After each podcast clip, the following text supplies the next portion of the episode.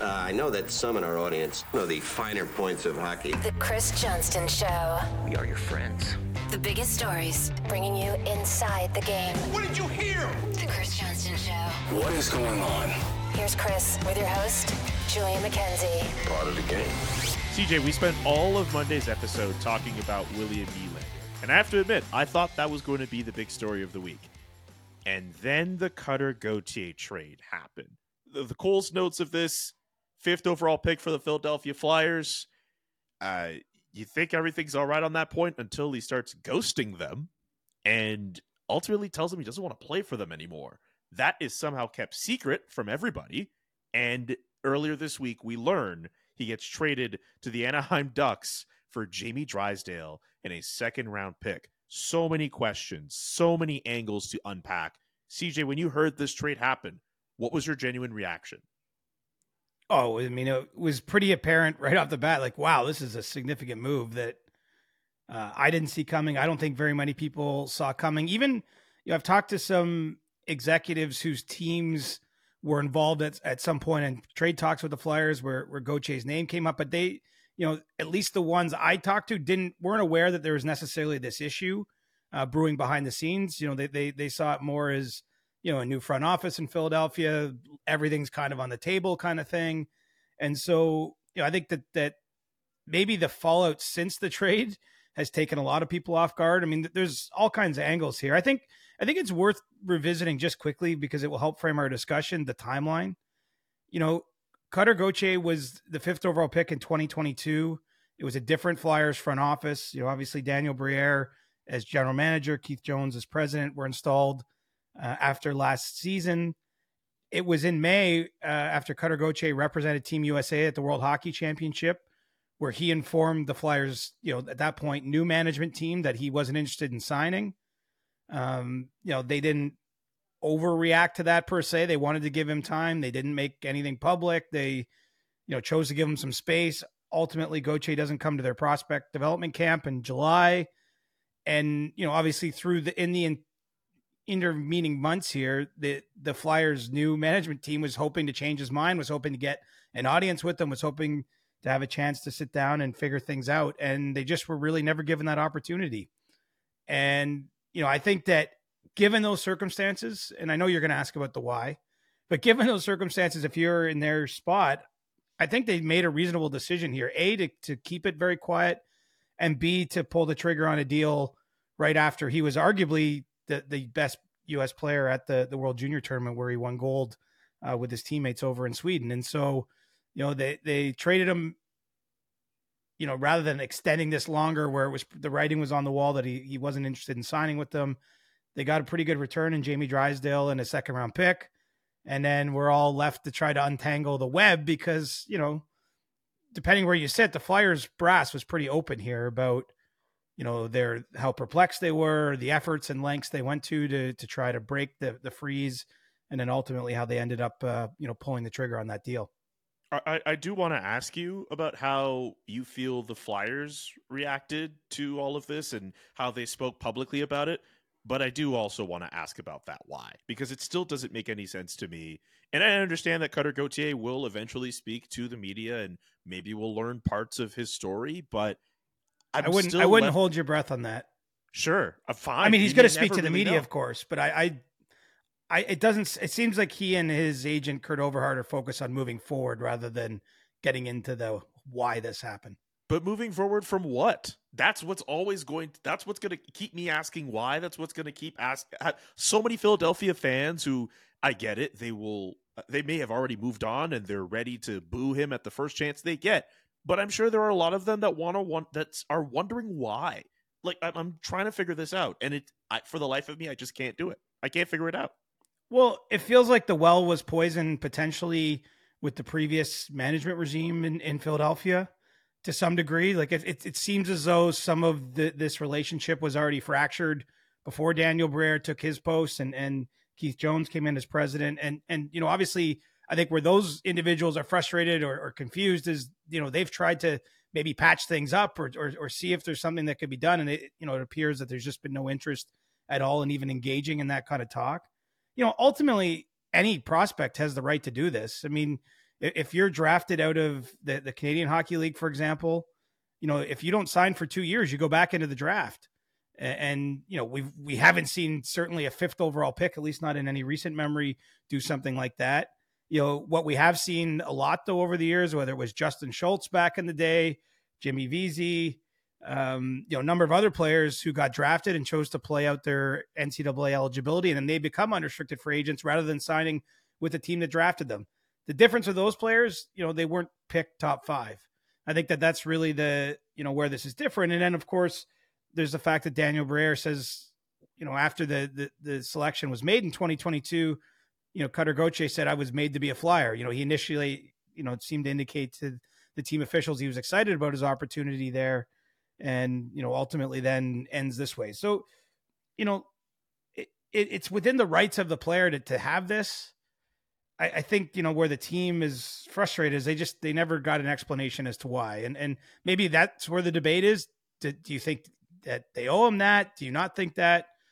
I mean it's kind of a weird system it's hard for those of us that were never to grew up as a chance to be a pro nhl player I mean, you don't get to choose where you go work, essentially, right? And and the, the way the CBA currently works, you got to play seven professional seasons or reach age uh, 27 before you become an unrestricted free agent, meaning you can go choose where you want to work. And so it's a weird system. And you know, I I think if we knew more, we could probably dive in. Like, is this the start of more of a player empowerment kind of thing? You know, might other prospects consider this? But it's just it's hard to know without having more details if this is just one isolated, very specific case and we'll never know the true reason why, or if it's maybe the start of a trend.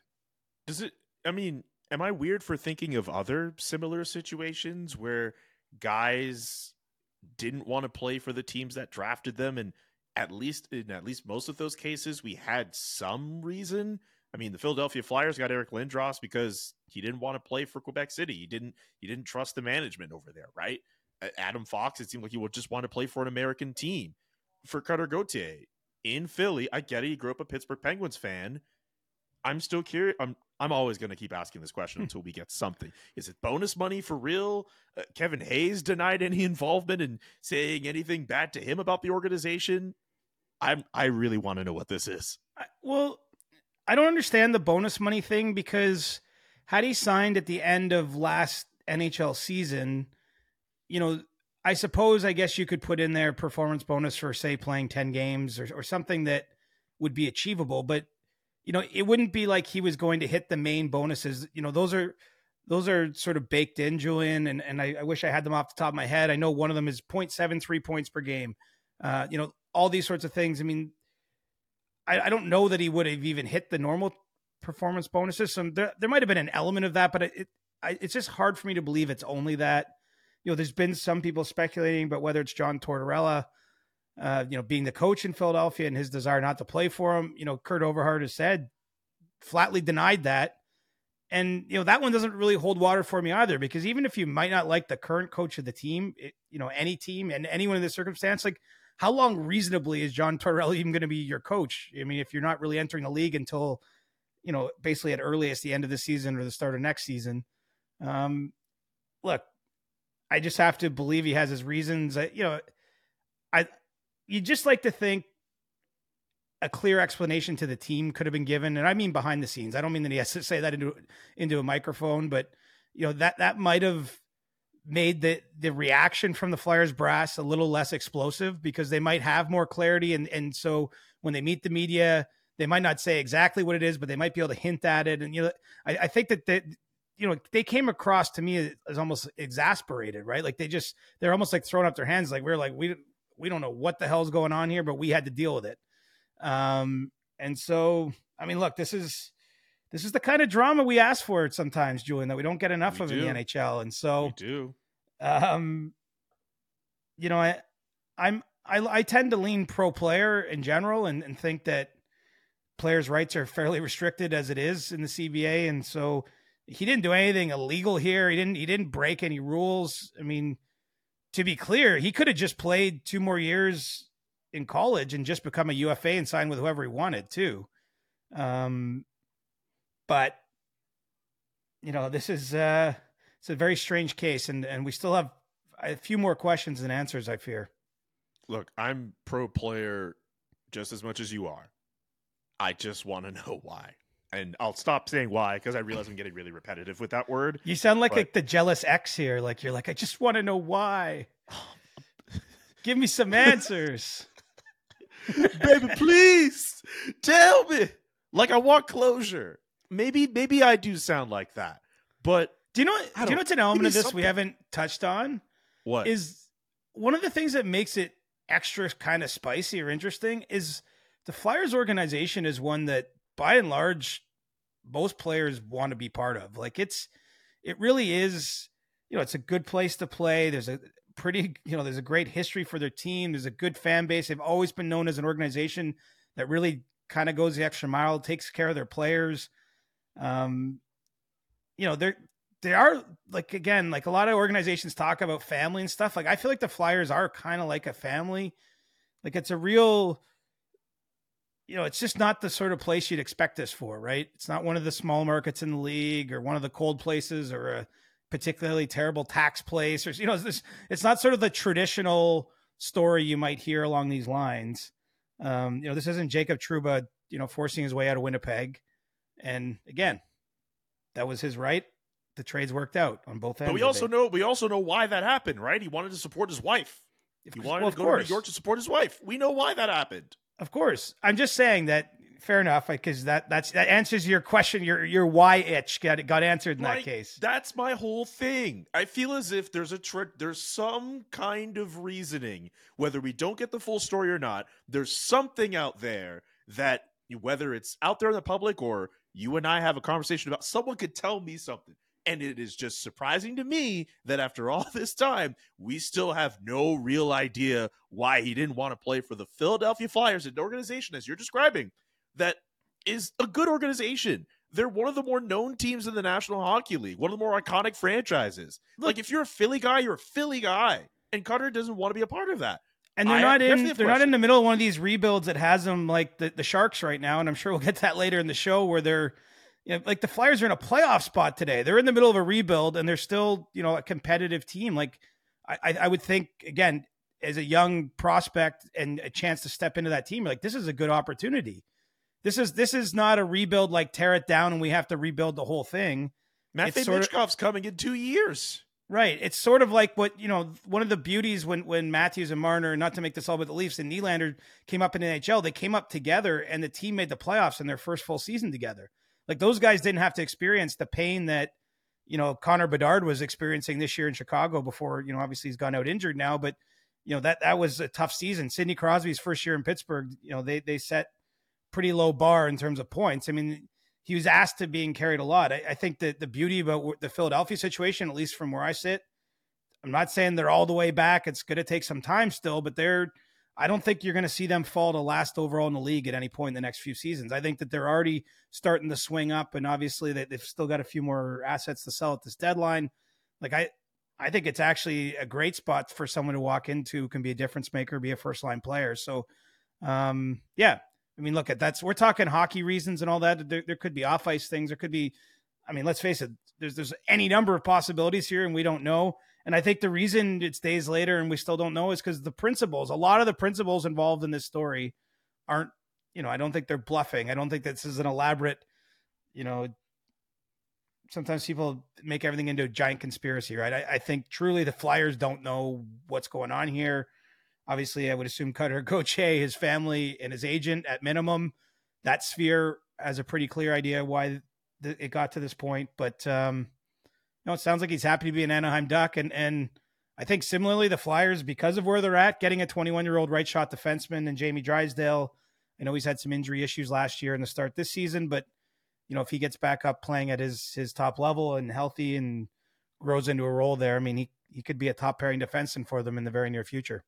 Tough to lose Drysdale, but they do have depth on defense in terms of their prospects, right? Guys like uh, guys like uh, Noah Warren and Tristan Luneau are part of that. Pavel Mintyukov is there too, and I mean their forward core with with Cutter now, and and and guys like Mason McTavish. That's going to be a really interesting team to follow in the coming years, right? I would think so. I mean, it's amazing. It's like the top defensemen grow on trees in Anaheim. I mean, you, you just go way back. You know, you can start when they won the Stanley Cup, which is a, a long, long time ago now, 15 years, 16 years ago, whatever it is. That I mean, they did that. They had Niedermayer and Pronger as, as you know, pretty elite uh, two defensemen of it. That team built around, and then in all the years since, where they had very competitive teams. Like look at the guys that they traded. Hampus Lindholm, you know, who's been a stud in Boston. Obviously, Shea Theodore just won a cup in Vegas and has been a real mainstay for them. I mean, they they've almost like lost good defensemen and still just seem to have more and more and more coming. Um, and so I think that yeah, I mean, this is from from the Anaheim end of this. I know the Ducks kicked this around for a long, long time. Um, you know, th- th- their conversations with Philadelphia go back quite a while uh, on the the possibility of Gauthier, and, and they just ultimately determined we're dealing from a position of strength. They feel like they need a little more explosiveness offensively. Um, you know, obviously that they have offensive talents there, but they, you know, they don't have game breakers or enough of them. Maybe is the best way to put it. I mean, Leo Carlsson, I know they're very high on, and he's had a great start to the the year. He's finally unleashed now too. He's off. He's off his pitch count. His load management's yes. ended, so he can play every game, uh, provided he's healthy. And and so you, you know you hope you're taking the corner there, but you know they're also a team that has finished near the bottom of the league and haven't had any lottery luck, right? That they haven't. I mean, I know they get Carlsson, you know, high up in last year's draft, but you know they haven't won a first overall pick, and so they're they're trying to to find creative ways to to boost their program. And and you know it's I almost want to hold back judgment because I'm I'm certainly not like you love what it looks like, but it's it reminds me a little bit of where we've been with Ottawa and Buffalo at various points, uh, even Detroit, and and you know it's like you you still got to see it to believe it, and you know I think in, in in Anaheim anyway they're still lining up some of the some of the pieces there. I mean we've seen them sign some veterans I think to try to ease this transition, but um, you know there's still a lot of work there I think for Pat Verbeek. Uh, there's one player from that uh, Anaheim core I did not mention, and there's a reason for that because I want to ask you about him later on in the show when I ask you about potential trade bait uh, going around the NHL. Uh, we, we did go in a lot on Anaheim and Philly. I do want to move on to Connor Bedard, but we will touch back on Anaheim and that player I didn't mention. We should get to Chicago because Connor Bedard uh, is out for the foreseeable future, six to eight weeks with that fractured jaw it means we will not see him at the NHL All Star game. I get it. There's there's the Chicago games and all that, and, and guys like Mark Lazerus are going to have to find other story angles when it comes to covering that team.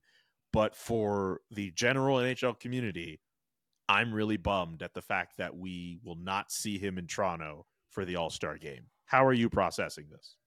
Yeah, I'm okay with him missing the All Star game. What I'm not okay with is him missing the new skills competition, um, because I just think you know what we've talked about a little bit, but I love that they've they've reduced it to 12 players.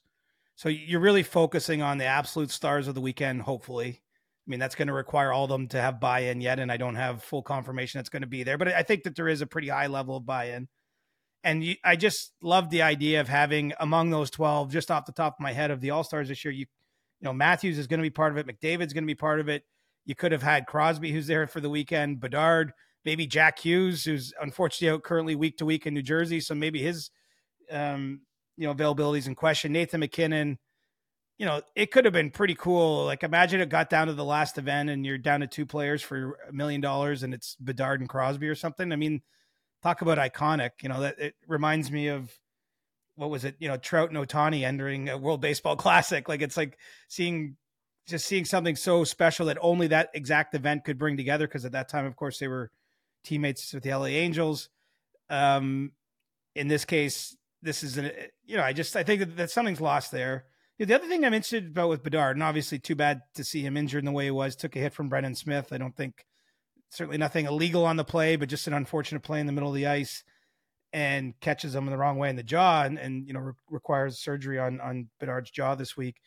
But what about the Calder Trophy race? Like it, it does sort of open things up, and I'm not I'm not saying that Bedard had two hands on that trophy by any stretch. I think he probably would have been the favorite on most ballots, you know, had we cast them before his injury.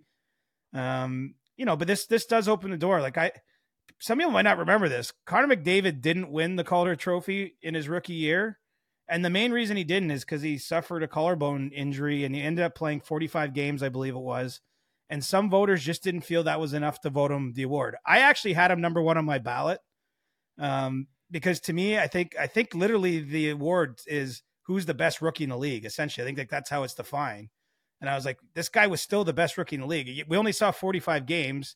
A freak play gets him injured, but he was still like a point a game player. He was electric from the minute he entered the, the NHL. And I remember thinking, like, we're going to look back and be like, what? Connor Bedard didn't win the Calder? Like, what? What were the voters smoking? But um, right, anyway. but at the same time, the guy who won it, uh, Panarin, no right? slou- yeah, yeah, Artemi Panarin. He's no slouch by any means.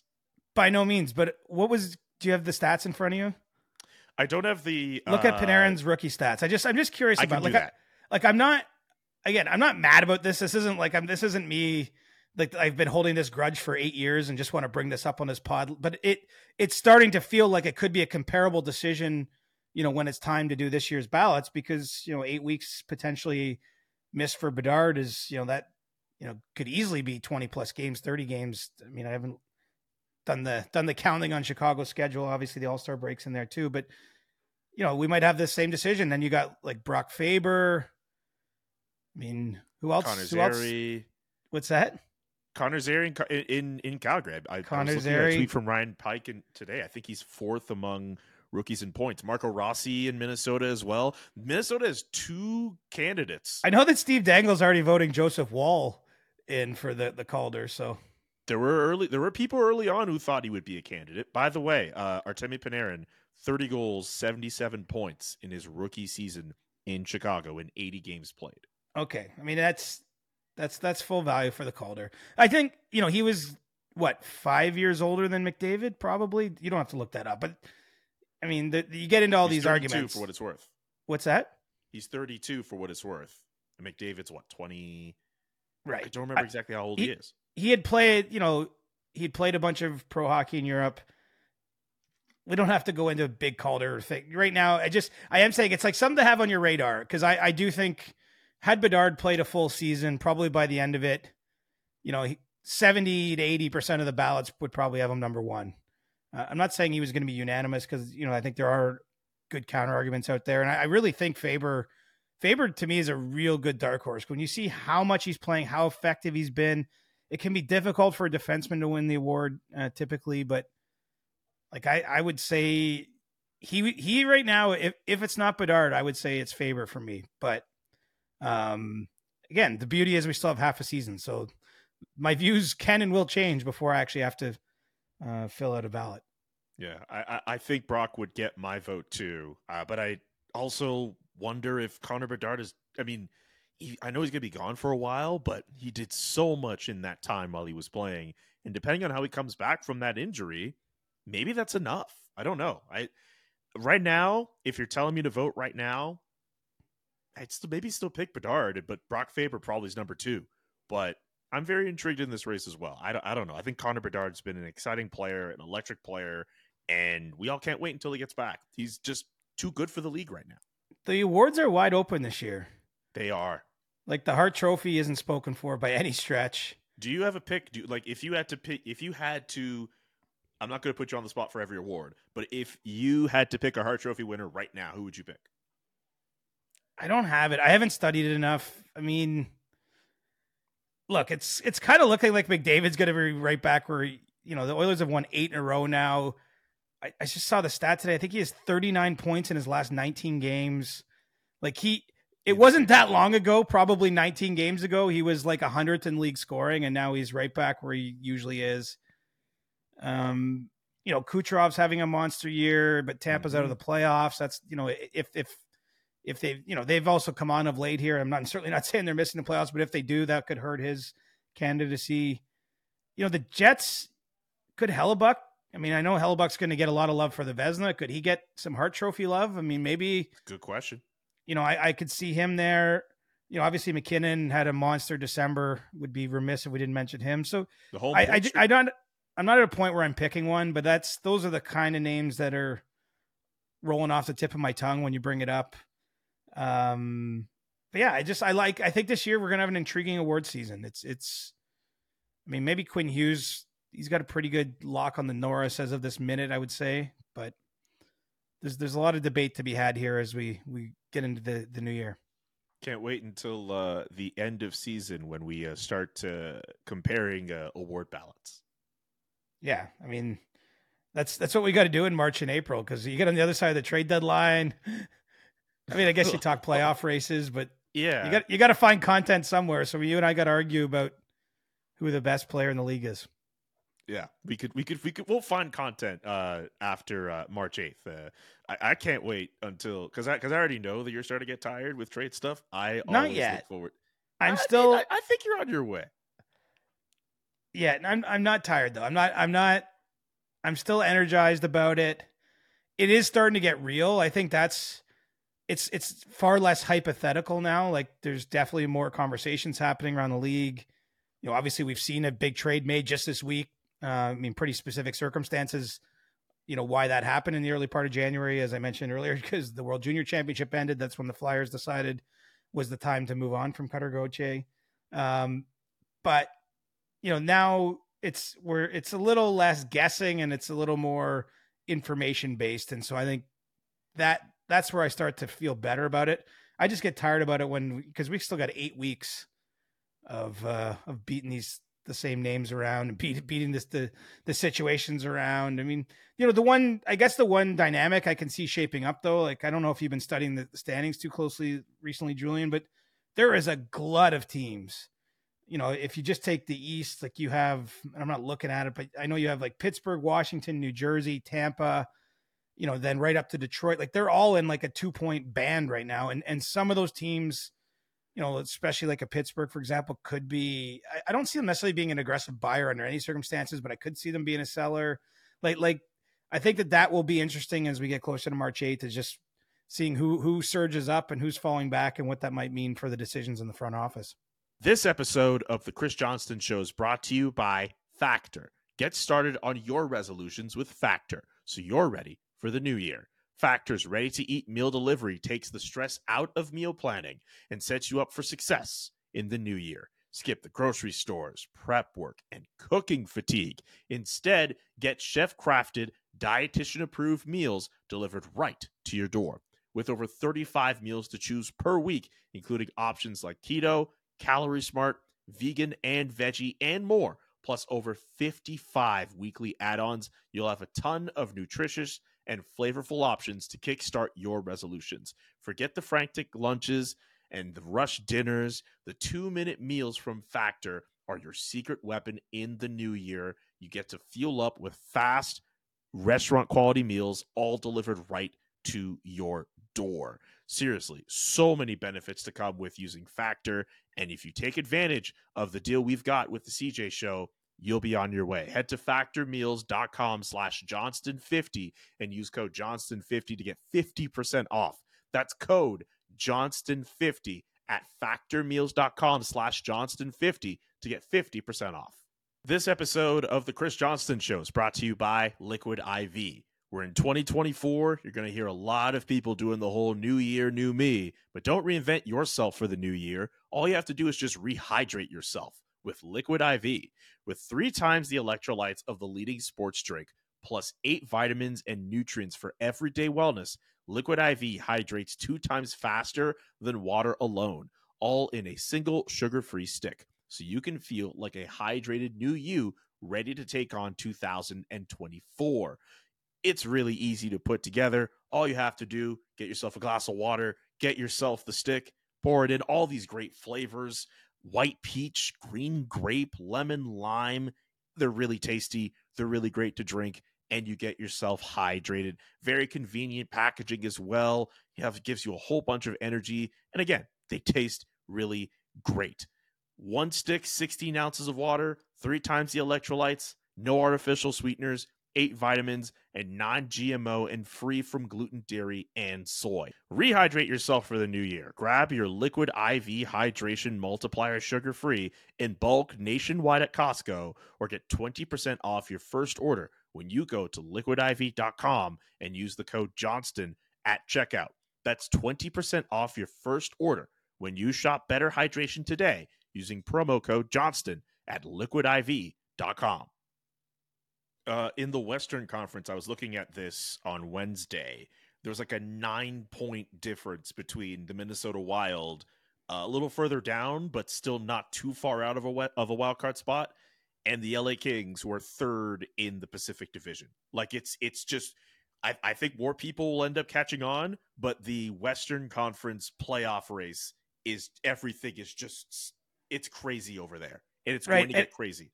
And it's funny because Edmonton's barely in a playoff spot right now, but like we've for like the last three weeks, we're like, okay, the Oilers are the Oilers again. Like we're I'm giving I don't care if they're out of the playoffs. I know they're making the playoffs.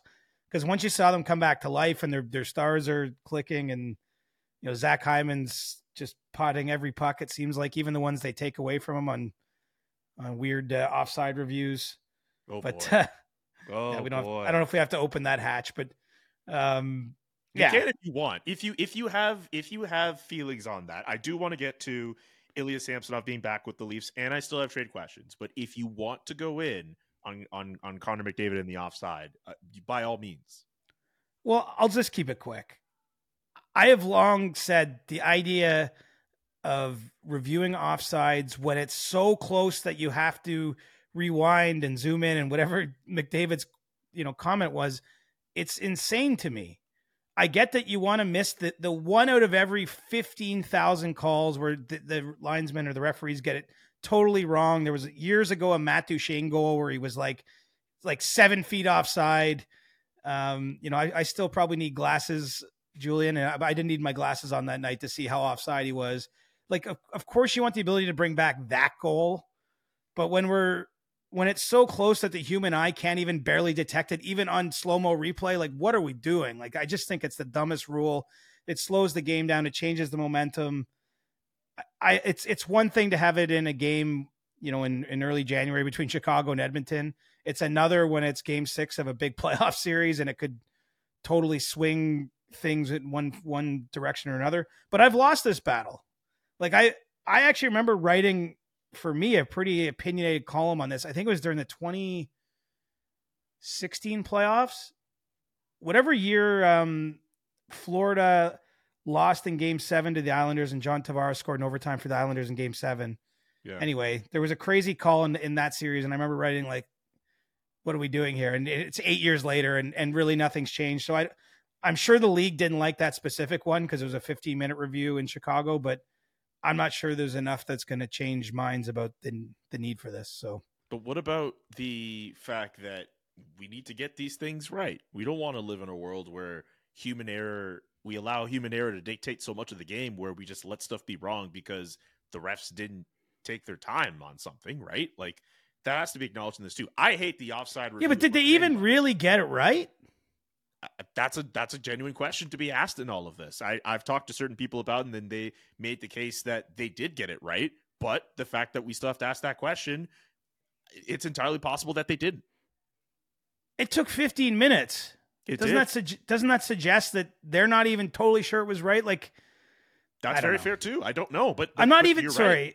No, please. My position on this isn't that they got it wrong. It's just that if it isn't so clearly right or wrong, I just think what happened on the ice should stand. Like, did anyone on the ice stop playing at that moment? No. Everybody thought it was onside. Anyway, dude, dude, don't apologize. I just it. I just hate the okay Zapruder film opinion. stuff. I just No, think but- hockey is a game where there is a lot of gray.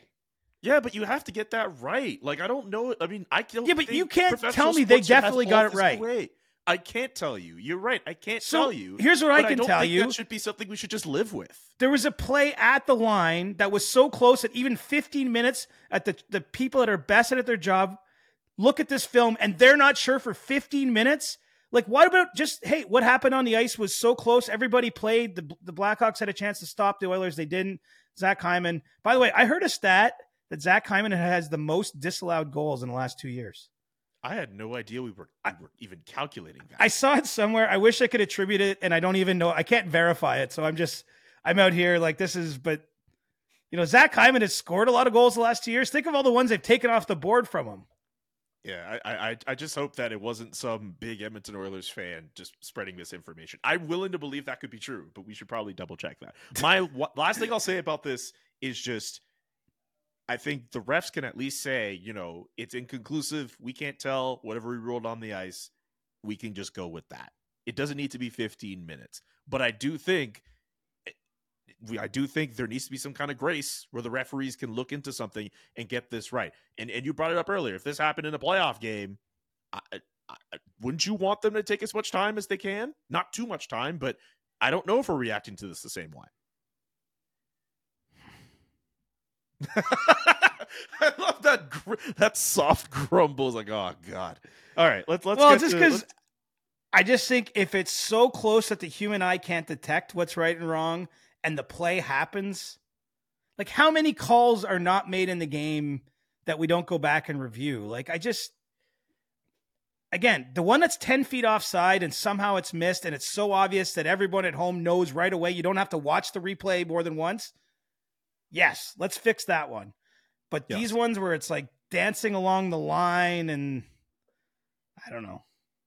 look, Bah. we can we can we can Bah humbug. to- yeah, well, it's January tenth. Christmas is already long gone. I've already got my gifts. You can't steal Christmas from me, sir. I'm just old man yelling at Cloud right now. I like, damn with this technology. What are these kids ruining the game? Okay, let's let's get you to Ilya Samsonov and the Leafs before you start coming up with boomer takes about something. Uh, he's back with the Toronto Maple Leafs. Called up from the Toronto Marlies. What's next for him? Who knows? I mean, this is a. wow. Okay. Well, I mean, I'm actually not being glib here. This is Okay. a highly unusual situation. Have you ever remembered anything like this? no. Well, not to the point where I mean, Jack Campbell got sent down. He has that contract that he Yeah, has, but, but- he at least played in the AHL. Yeah, and practiced and like joined the team. Yeah. So review the tape here. Ilya Samsonov loses a game in Columbus on December 29th. The Leafs allowed 21 shots. He let in six goals. They lost in overtime. Like it's a total goalie loss. Like there, there was no other reason that that happened that night. If you remember Sheldon Keefe's post-game comments, I mean, he was trying to be polite. He wasn't actually trying to run the bus over his goalie, but like at a certain point, he can't be too critical of his team either because when you hold the opponent to 21 shots, you should expect to win. Um, they put him on waivers, passes through unclaimed, spends a week on his own working with Hannu Toivonen, who's a, a, a goaltending instructor in the Leafs organization.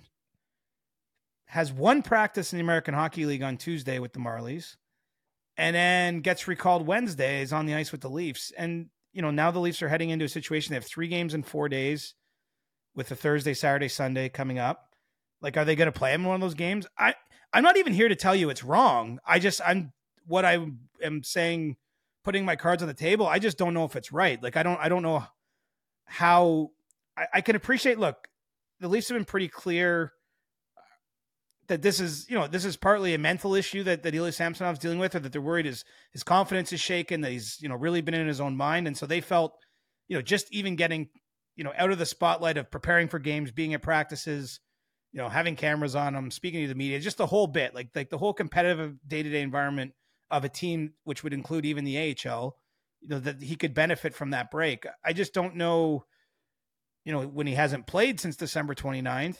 Now we're at what January 10th, so we coming up on two weeks since he played a game. Only a handful of practices with a full team in front of him. I, I just don't know.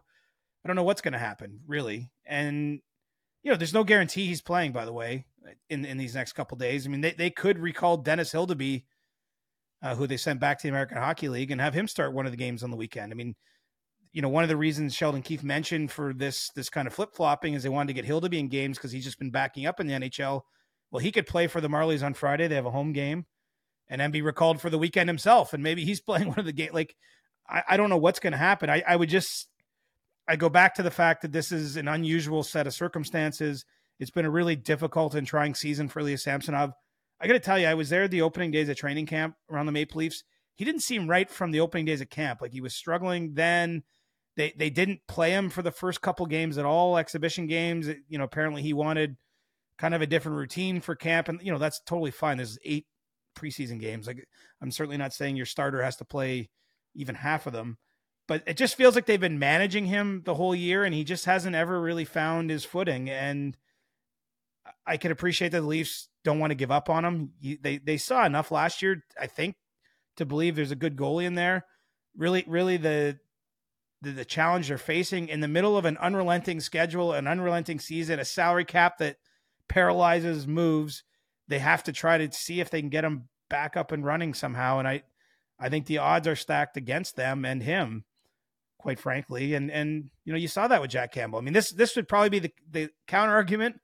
You know Yeah. Jack Campbell was sent to Bakersfield and he's floundering down there with a you know sub 900 save percentage, and you know hasn't fixed whatever you know has been ailing him. And so I mean, what do we even know about goaltending at this point? All I know is it's chaos this season.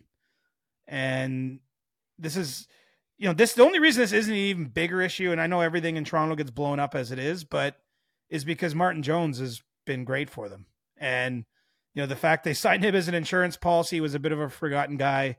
He's he's come up and at least made the saves he's supposed to make. And then I'd say even a little bit more than that um, hasn't had to steal them a game. They've come through a pretty soft schedule. I mean, they won a big game in Los Angeles on the road last week, and that's a, a tough team to play against. They played really well in front of them.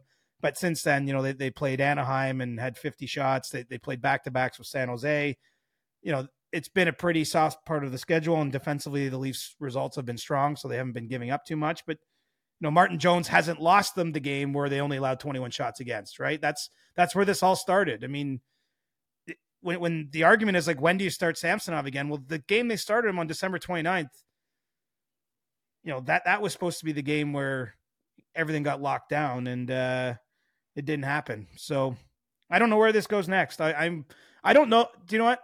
I don't think the Leafs know where it goes next.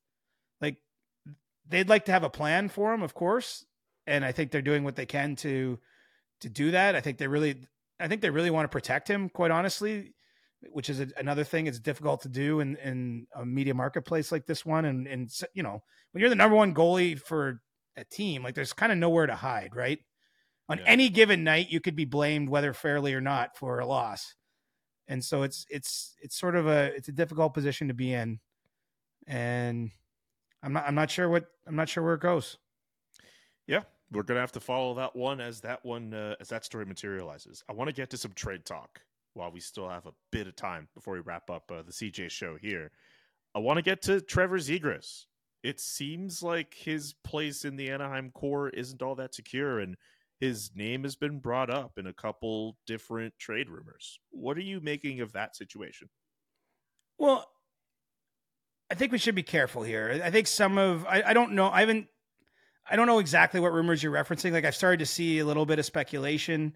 You know, my understanding of the situation is, you know, he. It's no secret that he's a player that the organization has asked to do different things with his game. You know, have had concerns even prior to now. I don't mean anything recently this week or anything. You know, about his two way play and things like that. Obviously, he's a young player still in the league natural to push a player like that.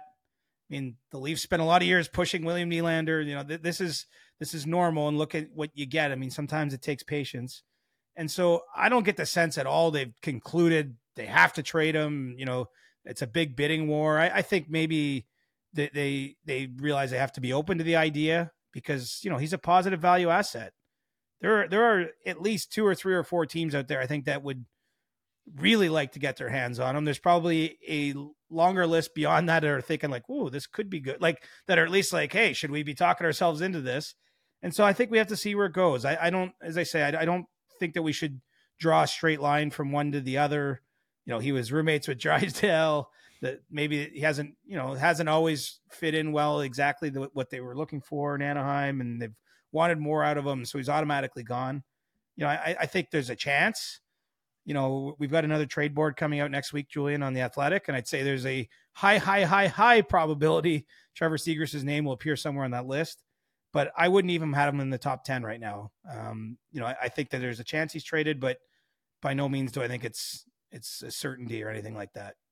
What about some of the other names we are probably going to find on that list? Uh, We, we bring up Calgary a lot because they have a bunch of pending UFAs. There, there are the reports with Noah Hanifin and potential talks of an extension, but also Elias Lindholm and Chris Tanev are on there.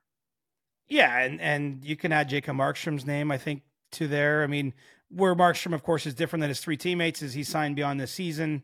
Um, he's got a full no movement clause, so there's a world where he just says, "Hey, I don't want to move anywhere," and doesn't matter whatever Flames manager wants to do. So he's got a little different say or control than than his teammates. But you know, Craig Conroy's been clear that he doesn't want to lose assets for nothing.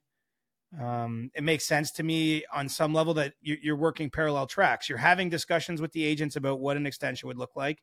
You're having discussions with the other GMs to see, you know, what a trade might look like, and and you have to make the best decision that you can in the moment. Is it better to sign the player at this contract, or should we just you know make a deal? And so I think that Calgary's working through that, but you know, Conroy I think is going to a lot will run through him in the lead up to this deadline period, no matter kind of how those situations shake out. Even if even if they were to extend Hanifin, this is a hypothetical still at this point in time. I mean, I still think he's making deals elsewhere, and and even that will have ripple effects. If Hanifin comes completely off the market, then you know it's just one less higher end defenseman you can can add out there. Um, you know, the Markstrom one will be interesting. I think John Gibson is another name to keep an eye on, just for you know those are they're in the same class, right? Because they both have you know pretty weighty contracts and, and commitment well beyond this year, and so it's not an easy trade to, to make by any means. But you know, if if if any team really decides have to step up and take a big swing in terms of getting an impact goaltender, I mean, I think you're you're you're basically shopping from a list of two. Um, with those two. And then, you know, if you look at the next class of goalies, you have some like Jake Allen, who is signed through next year, veteran in the league, but probably not coming in to be a surefire number one somewhere. And then you're going to have some some other names like Petr Mrazek, who's actually kind of having a low key under the radar season in Chicago. Uh, Kaapo Kähkönen, who's unfortunately uh, stopping pucks uh, and facing a lot of shots in San Jose, so his numbers maybe don't look great. But you know, I could see him being moved as a pending UFA, and so the, the goaltending market will be interesting. Normally, there's not a lot of goalie trades, but this this this has been a weird year in net, and so I'm not offering any predictions eight weeks out from the deadline. And very wise and very uh, very sage of you to do that. You mentioned San Jose. Uh, you you wrote a column on them uh, for the Athletic and how uh, they are not going through a great time. Can we touch off on that real quick?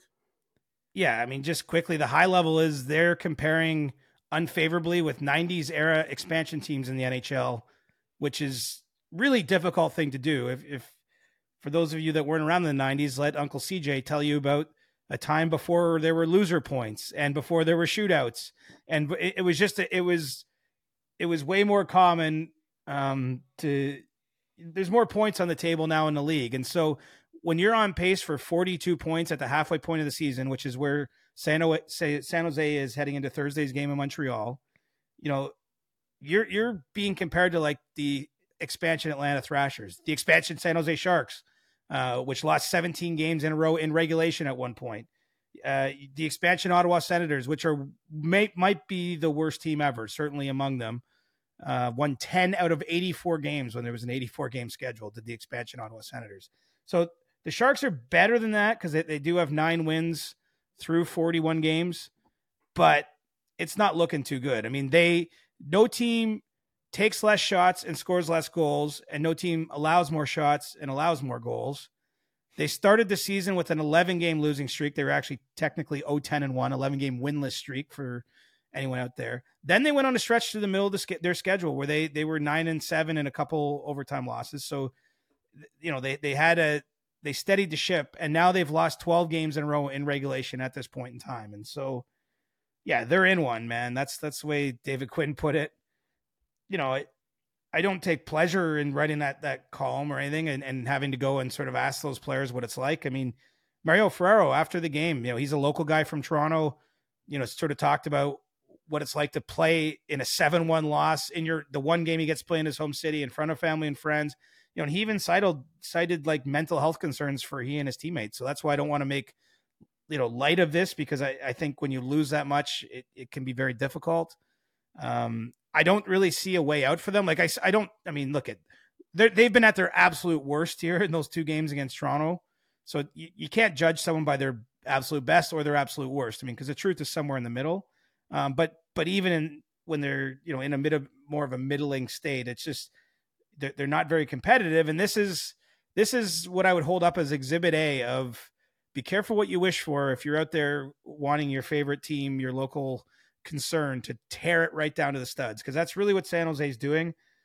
Right, they traded Brent Burns, they traded Erik Karlsson, they traded Timo Meier last year. They've taken on a lot of contract dump players. They've added aging veterans and you just kind of get a team where, and you know, they just they're not at a point yet where their young players are pushing up and becoming difference makers. Uh, they haven't, you know, they weren't fortunate to win the Connor Bedard lottery, right? So they they drafted Will Smith at number four last year, but you know he's he's currently in the NCAA, so he's not helping anything in the in the here and now, and so you, can. There's a lot of lean nights when you when you do what they're doing, and and I'll tell you, like you could, I felt bad. Honestly, I almost felt a little guilty. It's my job to go and you know ask some questions of the players and the coach after a game like that, but um, it's very clearly that it it's hit them hard, and and you know they're they're on a long road trip here. I mean, it it could spiral. I'll, I'll leave you with this since the cap era came in, only one team has lost more games in a row in regulation than this current run of San Jose, and that was the the Buffalo Sabres of 2014-15, and they lost 14 in a row in regulation. San Jose currently sits at 12. They play in Montreal on Thursday, so they could get to 13 there, and then you know I believe it's Ottawa next on their schedule Saturday afternoon, where it could be 14. Um, so, I mean, we're talking, we really are talking recent history, historically bad start to a year um, and again, the weird part is 11 game losing streak, a real respectable middle part of the schedule where they play teams hard, had all those crazy comebacks, if you remember, and then 12 losses in a row now, and uh, still a lot of games yet left to play and nothing to play for. Yeah, that's really tough for them. You should check out uh, Chris Johnston's column on the San Jose Sharks on the Athletic website. Do you have a stick tap, sir, as we wrap up the CJ show? A stick tap and a quick story. It was late in the lockout shortened 2012 13 season. I, I was a young reporter at Sportsnet at the time. And in the last week of that regular season, I spent four days in a row in Tampa, just the way the schedule allowed. For some reason, the Leafs were there for a number of days. And I recall meeting the head coach, the new head coach of the Lightning, in the lobby of the hotel I was staying in because he was also staying in it. His name was Jon Cooper. And I will tell you that when I first met Jon Cooper randomly in that hotel, and, and at that time really didn't know much about him, I knew a little bit about his past in terms of he had a crazy uh, winning streak the year before in the American Hockey League with the Norfolk Admirals, but um, you know, got a chance to, to, socialize with him then. I could never have imagined uh, meeting him that day and where the Lightning were as a team, you know, how new he was to the league, that I that the same coach would still be the head coach of that team and he would reach 500 career victories all with the Tampa Bay Lightning. So I thought that was an amazing achievement by Jon Cooper. Uh, and it is, it's hard to coach one team for three or four years in a row. I mean, you're talking legend status if you can win 500 teams, you know, games behind the bench with one organization. So, I mean, it, it helps that Jon helped the Lightning get reach uh, what four Stanley Cup Finals, a couple of additional Eastern Conference Finals. They've done a whole lot of winning there, but uh, I will give my stick tap to Jon Cooper for doing the undoable and keeping one head coaching job for more than a decade. That is really great. That is awesome. Congratulations to him. Uh, I'll just quickly give mine to Mikael Backlund. Uh, he ties uh, Mark Giordano for second most games played in a Flames uniform. But I especially want to give it to his daughters, who I think the cutest video you'll watch on social media all week is uh, his daughters announcing the starting lineup ahead of their game against Ottawa earlier this week. Just amazing. And then after them, one of them just running over to Michael to hug them. That is one of the best things.